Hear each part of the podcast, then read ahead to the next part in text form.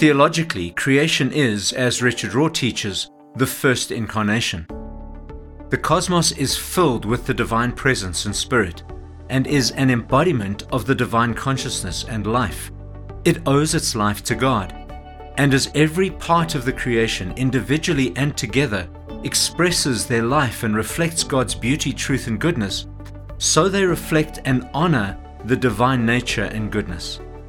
It may not be a personal and intentional expression of praise, adoration, thanksgiving, or wonder and communion as we would know it, but there is a sense in which the cosmos does experience union or intimacy with the divine and expresses worship in response. Hello, everyone, and welcome to the Progressive Worship Podcast from sacredise.com, where we explore all the ways that our worship shapes and defines our lives. I'm John, and today I want to talk about the worship of creation and how we can join it, learn from it, and bring it into our sanctuaries to enrich our worship gatherings and make them transforming and life giving. This is the second last time I'll be posting on this podcast. It has become clear to me that the vast majority of the people I serve through Sacredise prefer reading over listening to audio or watching videos. In response, I started a Substack called Sacredise Your Life, and the response has already been amazing. So if you want to follow my work, Substack is the place to go. You can sign up for free and receive one full article a month along with readable excerpts in the other weeks, or you can choose to pay a small subscription and receive the full versions of my articles every week. The link is in the description below. Thank you so much.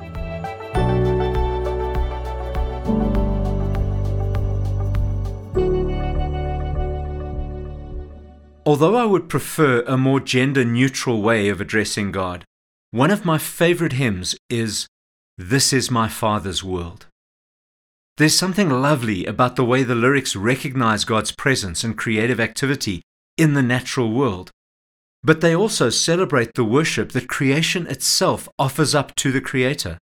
For example, in the first verse we sing, This is my Father's world, and to my listening ears all nature sings, and round me rings the music of the spheres. In our progress oriented society, most of us were taught that creation is an inanimate resource with no spiritual quality at all. In the theology of the churches in which I grew up, all of creation was destined for ultimate destruction and was therefore only a temporary dwelling place for human beings. But we are now beginning to realize that creation is animate, it has volition, and is capable of communication. Philosophers and scientists are still debating what consciousness actually is and how we can reliably test for consciousness in an entity, a debate which has become even more complex now in the light of new artificial intelligence technologies. But as long as we don't limit consciousness only to the way we experience it as human beings, it does seem that the cosmos is conscious. And as a conscious being, creation is constantly expressing worship for its creator. Theologically, creation is, as Richard Rohr teaches, the first incarnation.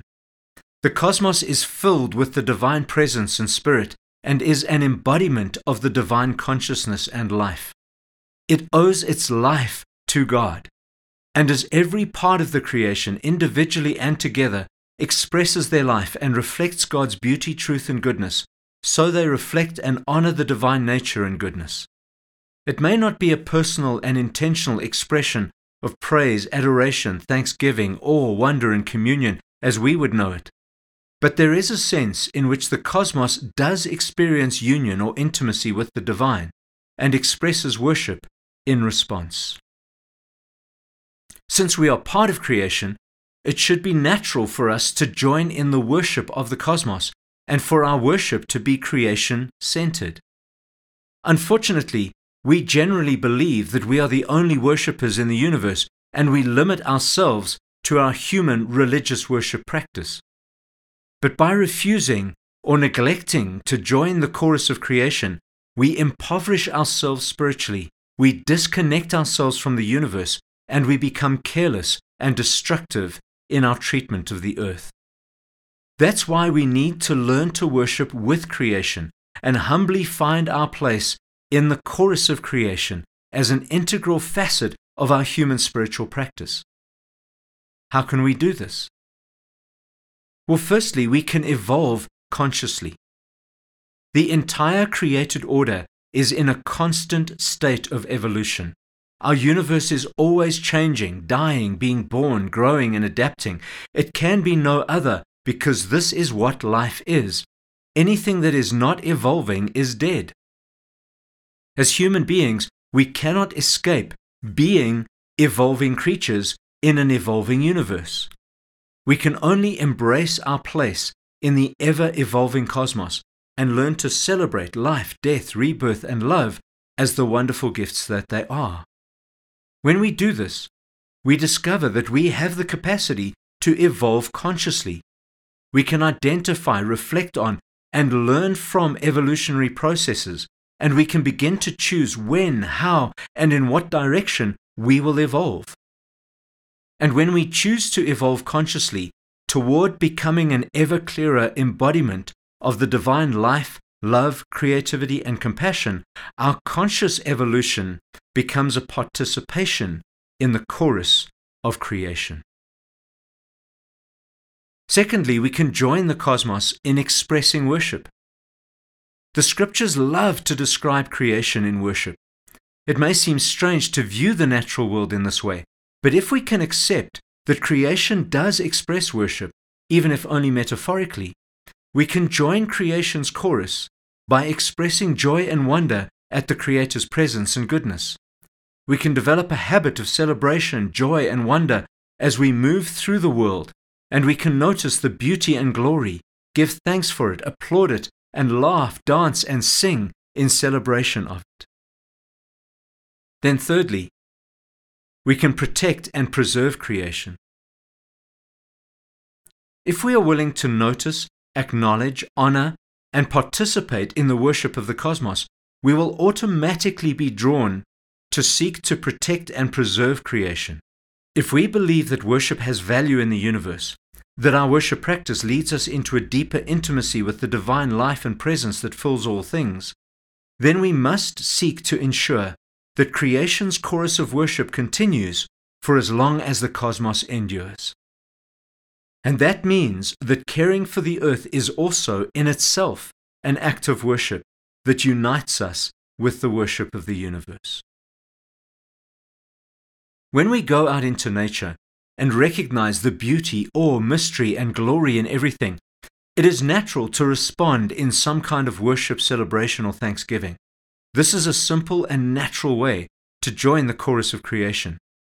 But we also need to bring the worship of the cosmos into our sanctuaries, because it is in the spiritual discipline of worship that we learn to participate in creation's worship at all times and in all places.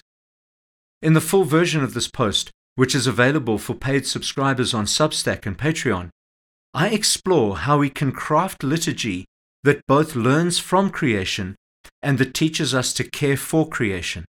And I examine how liturgies like this can help us to join the worship chorus of creation. So if you want to explore these ideas more deeply and consider how to apply them practically in your community, then head over to Substack or Patreon and sign up. All around us, creation is in a constant chorus of worship, even as our earth suffers at our hands. All around us, we are being invited to join the chorus of creation, to worship with the earth and its creatures, and to find union with God as we find union with the natural world.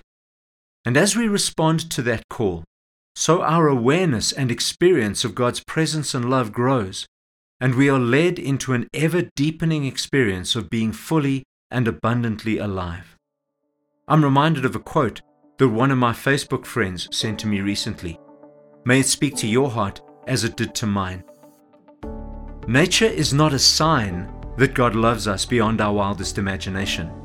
Nature is God's loving us beyond our wildest imaginations. And that's from Eric Eugene Elnes. Next week, I'll be sharing the final episode of the Progressive Worship Podcast. All of the content from the last nine months will be added to the library on Substack in the weeks and months ahead, so it won't get lost. And in the final episode, I'll be talking about how using our senses more intentionally as we move through creation can empower us to encounter God and worship through our engagement with the natural world. But for now, that's all I've got. Thank you for listening. May your worship continue to shape and define your life. And I'll catch you next time, or on Patreon or Substack.